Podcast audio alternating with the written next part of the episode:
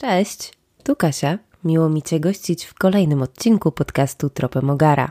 Dzisiaj będzie krótko, zwięźlej na temat. Mam taką nadzieję, że mi się tak uda. Pominę update'y i wstępy, co tam u nas słychać, bo mam nadzieję, że jeżeli będziecie zainteresowani, to zajrzycie do nas na Instagram albo napiszecie do nas jakąś wiadomość i na pewno będziecie na bieżąco. Na Instagram oczywiście zapraszam forysiowy, foryś ogar polski, a na maila standardowo kasia małpa. Miałam też trochę odświeżyć bloga, ale cały czas mi nie idzie. Chyba muszę namówić Michała, żeby odświeżył go wizualnie i będę miała większą motywację do pisania. Chociaż tutaj po prostu nie ma czasu. No ale tak jak mówiłam, dzisiaj nie chcę się zbytnio rozgadywać o niczym. Chcę skupić się na temacie tego odcinka przede wszystkim. Dlatego dziś poopowiadam trochę o psich alergiach. Wbrew pozorom to wcale nie jest rzadkie zjawisko i na pewno nie jest to żaden wymysł, taka żadna nowomoda. Psy, tak samo jak ludzie, mogą być uczulone na naprawdę wiele rzeczy. Ja skupię się na alergii pokarmowej, bo ta przytrafiła się Forysiowi i choć bardzo lubił kurczaka, niestety musiał o nim zapomnieć.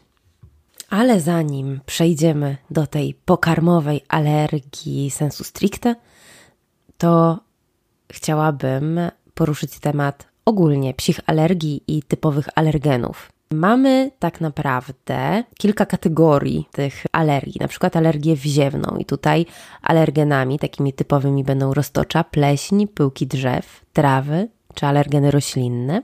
I z tą wziewną alergią tak naprawdę musieliśmy walczyć u mojego poprzedniego psa, Amstafa Figa. I powiem Wam, że to było straszne, naprawdę. On miał uczulenie na trawy, i kiedy one zaczynały kwitnąć, to tak strasznie kichał, tak charchał i po prostu był taki nieszczęśliwy, że aż serce pękało.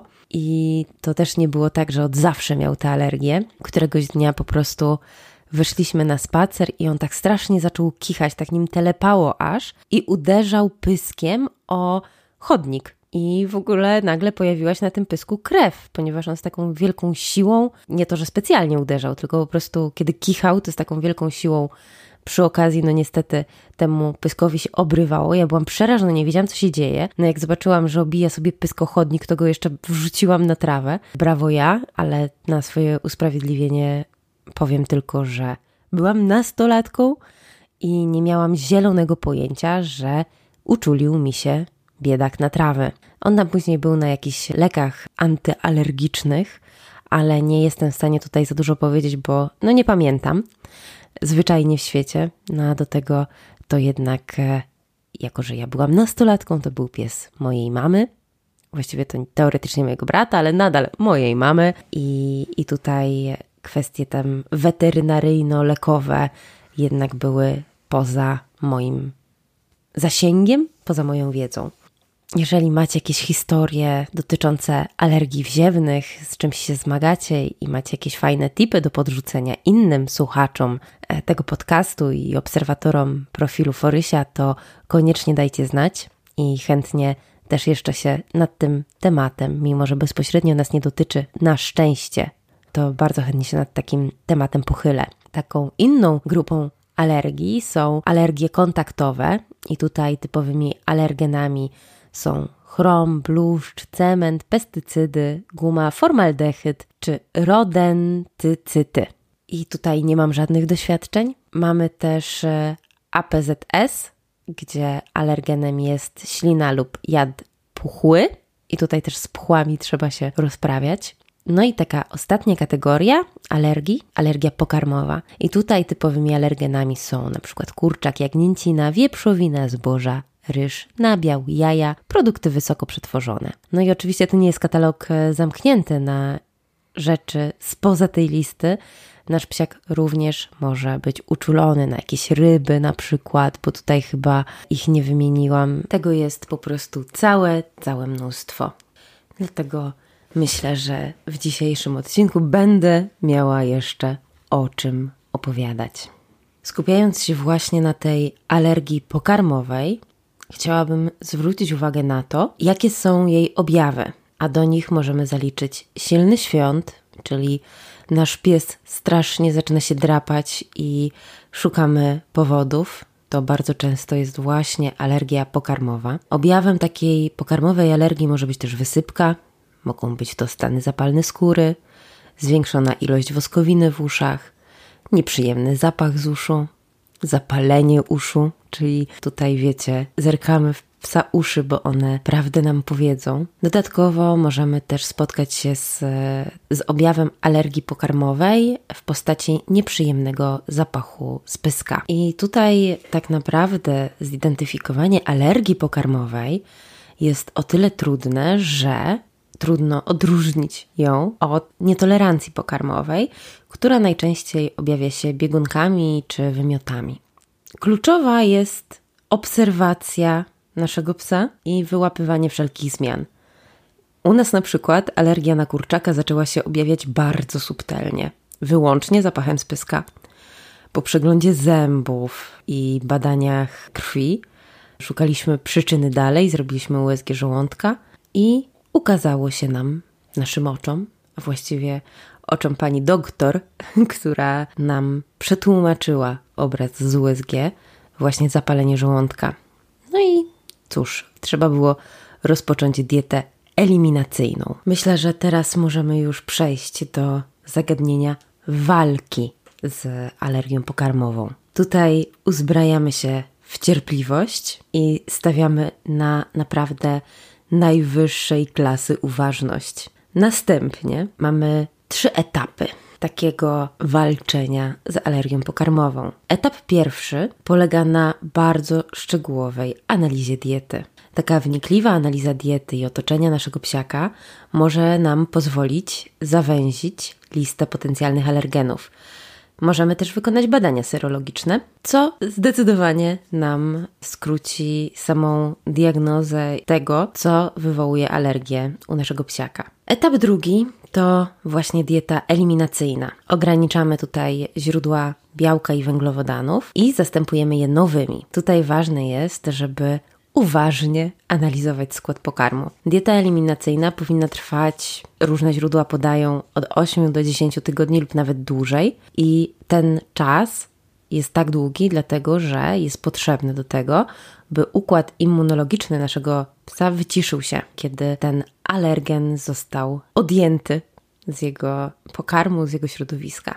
To też jest ważne tak naprawdę przy rozszerzaniu diety naszych szczeniaków bo jeżeli te szczeniaki jedzą wszystko naraz i na coś źle zareagują, to naprawdę mamy ciężki orzech do zgryzienia, żeby zidentyfikować, co sprawiło, że nasz pies ma objawy alergii. Dlatego dobrze jest nie dawać wszystkiego naraz, chociaż wiadomo, że temu naszemu szczeniaczkowi chcielibyśmy dać absolutnie wszystko w nielimitowanych ilościach, a tutaj e, taka niespodzianka, no jednak warto warto uważać. No ale tutaj niekoniecznie o rozszerzaniu diety szczeniaka, dzisiaj o diecie eliminacyjnej, więc wracam na właściwe tory. Czyli jeżeli nasz pies jadł na przykład, nie wiem, kurczaka, Foryś, nie trzep się. E, jeżeli nasz pies jadł, nie wiem, kurczaka, indyka, kaczkę, e, wieprzowinę, łososia i w ogóle wszystko jeszcze, co, co możemy sobie wymyślić, tutaj co w składzie karm naszych psów się znajduje, no to ograniczamy te źródła białka i najlepiej do jednego. U nas tak naprawdę pierwsze ograniczenie było do dwóch źródeł białka, dlatego że Foryś jest bardzo wybrednym psem i jemu się po prostu nudzi karma, jeżeli cały czas je to samo. Teraz odpukać, odpukuję. Mamy tak, że raczej nie nudzą mu się jego posiłki, ale one są wzbogacane mokrą karmą, więc jest troszeczkę łatwiej. I w tym momencie Foryś je przede wszystkim kaczkę i dzika. Ostatnio robiłam test i ususzyłam mu pierś z indyka i tutaj jednak pojawiło się drapanie, więc podejrzewam, że indyk też nie jest e, dla nas dobrym rozwiązaniem. Następnie, kiedy już ta dieta eliminacyjna trwa te 8-10 tygodni i nasz pies dobrze się czuje, nie ma objawów alergii, przystępujemy do etapu trzeciego, którym jest prowokacja. I teraz będziemy po kolei każdy składnik osobno testować przez kolejne około 14 dni. Czyli przywracamy usunięte źródła białka i węglowodanów i obserwujemy objawy.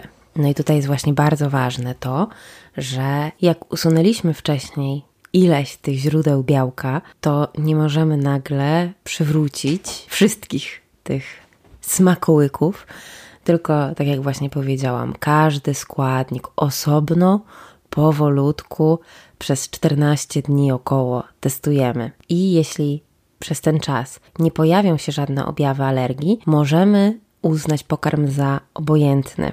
Oczywiście, jeżeli podamy psu źródło białka, które wcześniej wykluczyliśmy i te objawy alergii pojawiają się szybciej niż po 14 dniach, no to wiadomo, że od razu ten e, pokarm odstawiamy. I to, co ważne, to gdy jednak objawy alergii wystąpią, no to prawdopodobnie odkrywam alergen i na stałe usuwamy go z diety, no to, to wiadomo, ale dopiero gdy objawy ustąpią, czyli nam się wyciszy znowu ten układ immunologiczny, to dopiero wtedy zaczynamy prowokację kolejnym składnikiem. Czyli tak jak słyszycie, jest to naprawdę żmudna, długa droga ale czego się nie robi dla naszych kochanych pieseczków. No i też umówmy się, to nie jest dla nas jakieś bardzo uciążliwe, bo to jednak wiąże się po prostu z tym, żeby psa obserwować, a przecież i tak to robimy jako świadomi opiekunowie, a jednak e,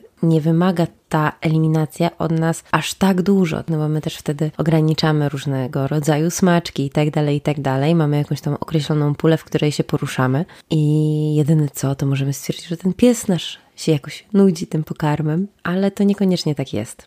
Więc spokojnie działamy po kolei, cierpliwie i walczymy o zdrowie naszego psiaka.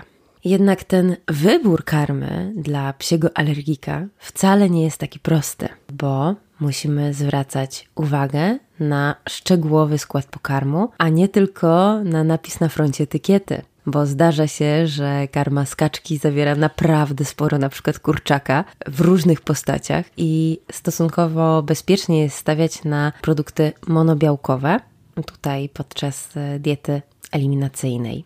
Musimy czytać etykiety. Nie wiem jak wy, ale ja mam tak, że jeżeli sama coś jem, to powiem wam, że nieczęsto wertuję te etykiety i tutaj biję się w pierś i mam mocne postanowienie poprawy. Sprawdzam na pewno składy wędlin, jakichś takich rzeczy, żeby nie kupować czegoś, co ma tam 20% mięsa, ale tak ogólnie, żebym się bardzo wczytywała w jakieś składy serków, nieserków, humusów, no to powiem Wam, że no niestety mam tu sporo do nadrobienia ale Foryś nie dostanie niczego, czego składu nie przewertuje, naprawdę na milion sposobów i jeżeli coś jest dla mnie niezrozumiałe, to tego nie wygoogluję. I to jest, to jest zabawne. Też e, sprawdzam składy ludzkiego jedzenia, jogurtów, jakichś serków, kiedy postanawiam, że Foryś coś tam dostanie. No i wtedy odkrywam, czy powinnam to jeść, czy nie na przykład. Zawsze w tym ludzkim jedzeniu szukam e,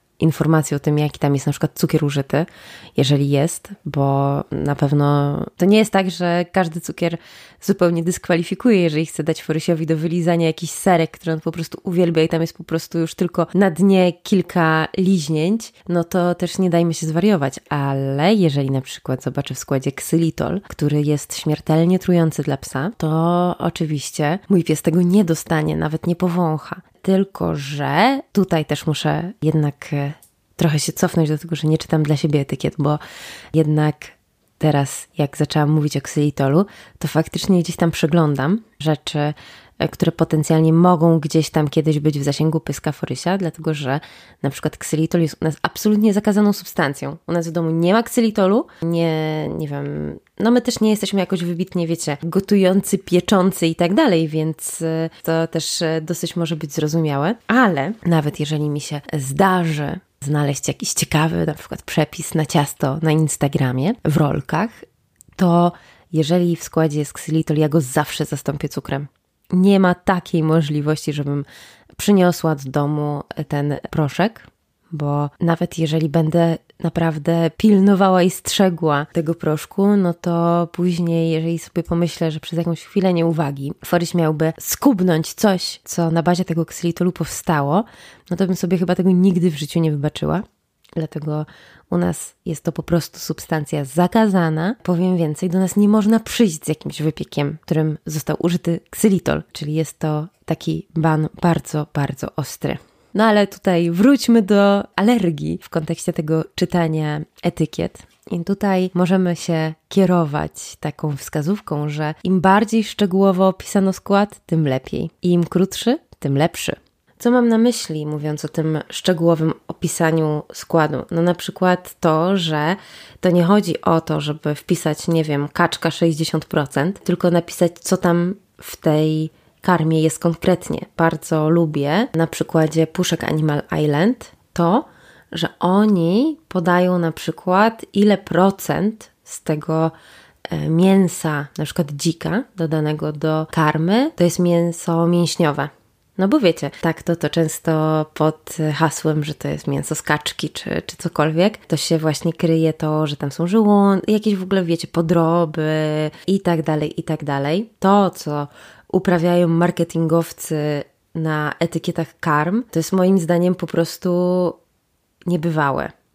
Powiem szczerze, że jestem zażenowana działaniami Łokiku, który rzeczywiście wyśledza współpracę z jakimiś małymi influencerami, przypieprza się o jakieś naprawdę drobne rzeczy, a tu, gdzie w karmach dla zwierząt powinien co drugiej marce wlepić solidną karę, no to nie robi nic. I, a przynajmniej ja nic o tym nie słyszę i to jest przerażające, bo jednak ten świat karm śledzę. To jest niebywałe, że skład karmy może ulec zmianie i producent wcale nie musi nas o tym informować. Czyli nie zmienia w ogóle nic w etykiecie poza składem tym chemicznym, inkami. I taki laik kupuje na przykład od roku jedną karmę i jest z niej zadowolony, i nagle kupuje kolejne już opakowanie, i okazuje się, że pies nagle ma różnego rodzaju dolegliwości.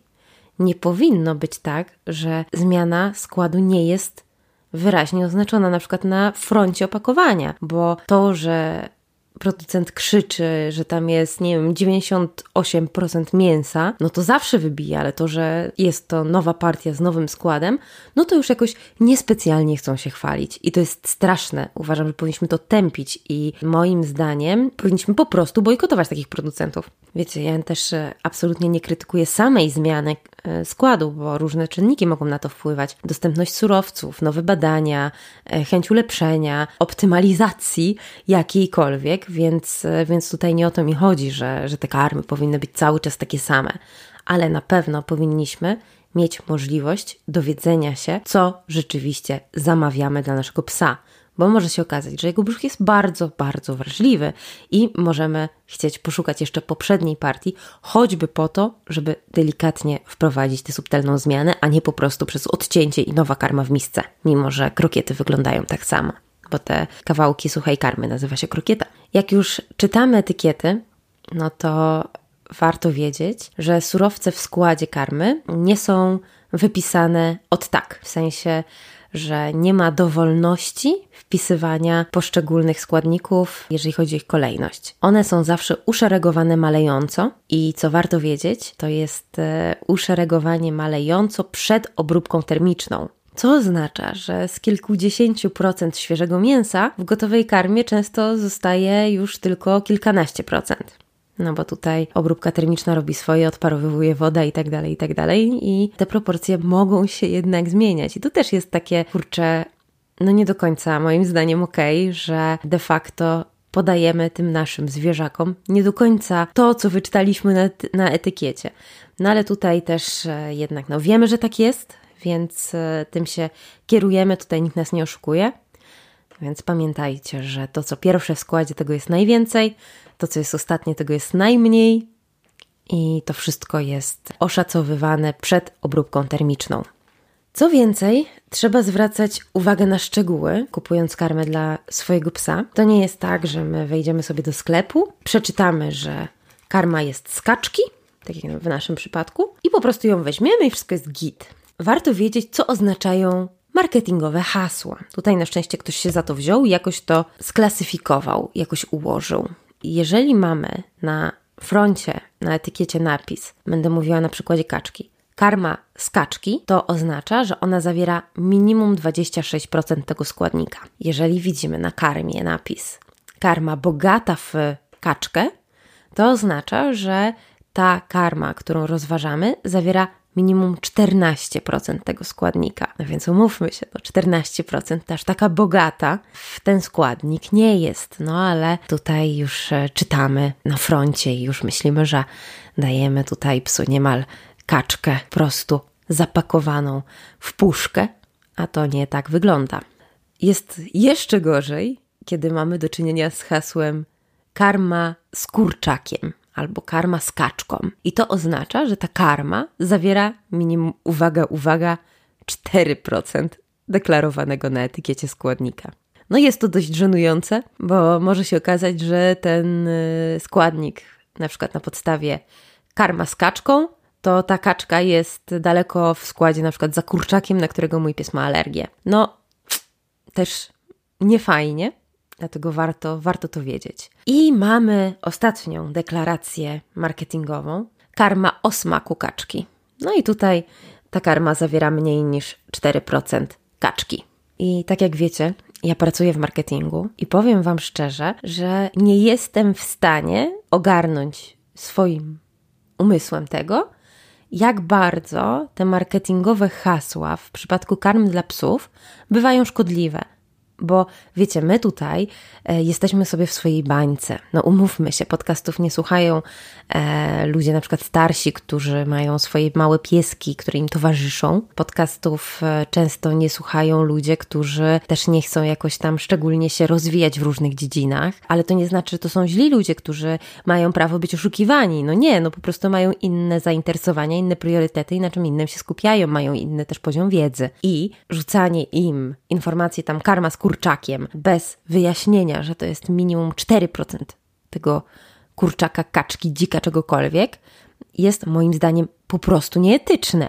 Ja w ogóle też e, często analizuję różne hasła, które sama mam użyć marketingowe w swojej branży i może też po prostu jest kwestia tego, że pracuję w bardzo etycznej firmie. Ja sobie nie wyobrażam nie przeczytać czegoś naprawdę pięć razy i zastanowić się, czy na pewno konsument zrozumie to tak, jak powinien. Uważam, że każda osoba, która jest pewna swojego produktu, nie mydli oczu. Tak, konsumentom. My się możemy bawić słowem i o to chodzi często w naszej pracy. Dobry copywriter jest na wagę złota, ale nadal pamiętajmy, że te hasła mają zachęcać, mają przyciągać, mają sprawić, że chcemy sięgnąć po dany produkt na półce sklepowej czy dodać go do koszyka online, ale na litość nie mogą oszukiwać ludzi. A w, mam wrażenie, że ten świat karm dla zwierząt to jest w ogóle jakiś dziki zachód, totalna samowola. To, co tam się dzieje, to ja jestem w szoku. I tak jak nie mam problemu z tym, że załóżmy są jakieś karmy robione na zasadzie private label, e, w sensie, że z tej samej fabryki naprawdę praktycznie ta sama karma, chociaż nie wierzę, że to jest dokładnie ta sama, chociaż no, z drugiej strony jesteśmy w świecie karmy, więc może, ale często jest tak, że z tej samej fabryki rzeczywiście wychodzi jakaś karma pod inną marką i ona jest droższa, tańsza i tak dalej. Myślę, że tam się coś musi zmieniać. Nie wierzę, że to jest jeden do jednego to samo, nawet jeżeli krokiet jest bardzo do złudzenia wręcz podobny bo to jest też kwestia po prostu optymalizacji kosztów. Ale ja nawet nie mam problemu z tym, że nawet jeśli mam taką samą karmę opakowaną w różne worki, no to nie czuję takiej wewnętrzne, takiego wewnętrznego sprzeciwu, że ci producenci powinni informować o tym. No bo nie, każda marka też e, trochę inaczej buduje swoją historię, robi inne rzeczy też dookoła, inaczej wspiera na przykład e, zwierzęta czy, czy cokolwiek. I my, jako konsumenci, często kupujemy też po prostu markę i jej historię. I tutaj naprawdę jakoś tam Szczególnie nie jestem oburzona, tam też się czasami pojawiały na Instagramie takie dywagacje, że to jest w ogóle skandal, że nie wiem, kiełbaski wyglądające tak samo, w bardzo podobnych opakowaniach mają tak różne ceny. A słuchajcie, jestem pewna, akurat w przypadku tych kiełbasek, że te składy nie mogą być identyczne. Mam najlepszego testera, umówmy się, z nosem mistrza i węchem po prostu takim, którego nie jesteśmy w stanie objąć rozumem. I Foryś je tylko jedne do tej pory przeze mnie znalezione, takie kiełbaski, takie wiecie, takie suszone. I szczerze mówiąc, jak pierwszy raz mu je podawałam, ja je dostałam je w ramach współpracy z marką Animal Island, to bardzo nie wierzyłam, że on to tknie, ponieważ wszystkie wcześniejsze, które próbowałam, no to on popatrzył, popatrzył, może czasem, e, żeby zrobić mi przyjemność, wziął je do pyska, ale za chwilę wypluł i w ogóle odszedł. I nie był totalnie nimi zainteresowany. A faktycznie te kiełbaski, na przykład Animal Island, on zjada i on się cieszy, kiedy ja je wyjmuję. Tutaj muszę na tej podstawie stwierdzić, że no coś musi być w nich innego. Tak, no bo jeżeli dam mu dwie kiełbaski, e, no mówmy się, on raczej nie przeczyta, z której torebki wyjmuje, no to on wybierze te jedne konkretne. Być może są oczywiście jeszcze jakieś inne e, marki, które też by zjadł, mm, ale, ale jeszcze nie trafiłam, a testowałam na przykład, nie wiem, sytą michę. Oni chyba tam mają, to chyba syta micha była. E, wydaje mi się, że tak. E, kupowałam w jakimś sklepie stacjonarnie i na przykład tych kiełbasek absolutnie mój pies nie tknie i ja na przykład jak kupuję takie smaczki, no to później się bawię z rozdawaniem, bo inaczej poszłyby na zmarnowanie, a też skład generalnie wydaje się ok, nawet bardzo zbliżony, ale właśnie zbliżony, nieidentyczny i to też bywa, bywa istotne. No ale tak, już tutaj się rozgaduję, e, a e, chciałabym się mocniej trzymać e, tego tematu i chciałam, żeby tutaj tak naprawdę wybrzmiało, że powinniśmy czytać etykiety, powinniśmy zwracać uwagę na to, w jaki sposób producenci przedstawiają nam swój wyrób i wiedzieć, że to nie znaczy zawsze to samo i że takie naprawdę drobne różnice, jak karma z kaczką albo karma z kaczki, to jest naprawdę y, dużo procent tej kaczki różnicy.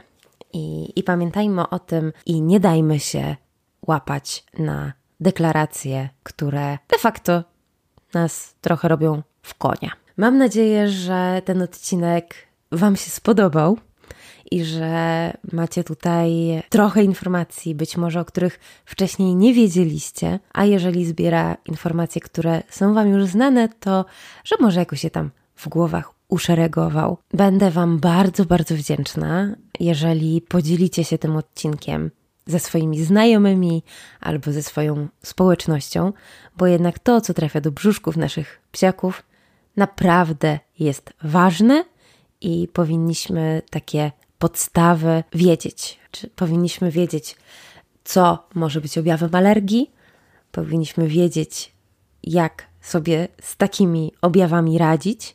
Oczywiście tutaj jeszcze nie, nie wybrzmiało, nie powiedziałam tego, że często wszystko po prostu konsultujmy też z naszym lekarzem weterynarii i pod jego okiem, pod okiem dietetyka też możemy po prostu działać, ale warto też wiedzieć mniej więcej na co się przygotować i mam nadzieję, że ten odcinek taką wiedzę komuś dał. Jeżeli macie jakieś pomysły na tematy, które chcielibyście, żebym rozwinęła w przyszłości w podcaście Tropy Mogara, to zapraszam Was bardzo, bardzo serdecznie do dzielenia się ze mną tymi pomysłami. Nieustannie znajdziecie mnie na forysiowym Instagramie, foryś podkreślnik ogar polski oraz na mailu kasia małpatropemogara.pl Chodźcie, chodźcie, nie wstydźcie się, piszcie do mnie, bardzo mi zawsze to sprawia dużo, dużo frajdy. Zwłaszcza, że ja nie mówię tutaj tylko dla siebie i bardzo cieszy mnie na przykład to, kiedy wyświetlam statystyki moich odcinków i widzę, że jest Was coraz więcej. Bywa to tremujące, ale na pewno też takie budujące, że jednak wracacie i chcecie posłuchać, co mam Wam do powiedzenia. Mam nadzieję, że ten odcinek potraktujecie jako taką merytoryczną pigułkę i będziecie oczekiwać kolejnych. Dzięki za dziś. Miło mi, że poświęciliście mi chwilę. Za tydzień, w czwartek o tej samej porze, kolejny odcinek. Do usłyszenia!